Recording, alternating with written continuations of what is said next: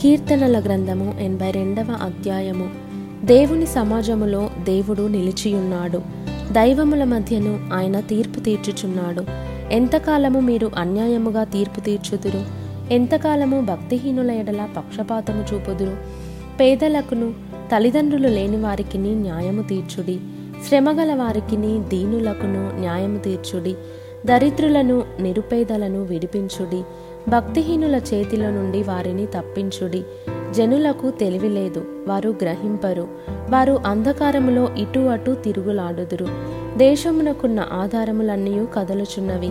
మీరు దైవములనియు మీరందరూ సర్వోన్నతుని కుమారులనియు నేనే సెలవిచ్చి ఉన్నాను.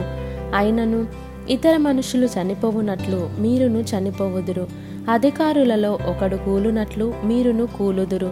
దేవా లెమ్ము భూమికి తీర్పు తీర్చుము. అన్యజనులందరూ నీకే స్వాస్థ్యముగా ఉందురు.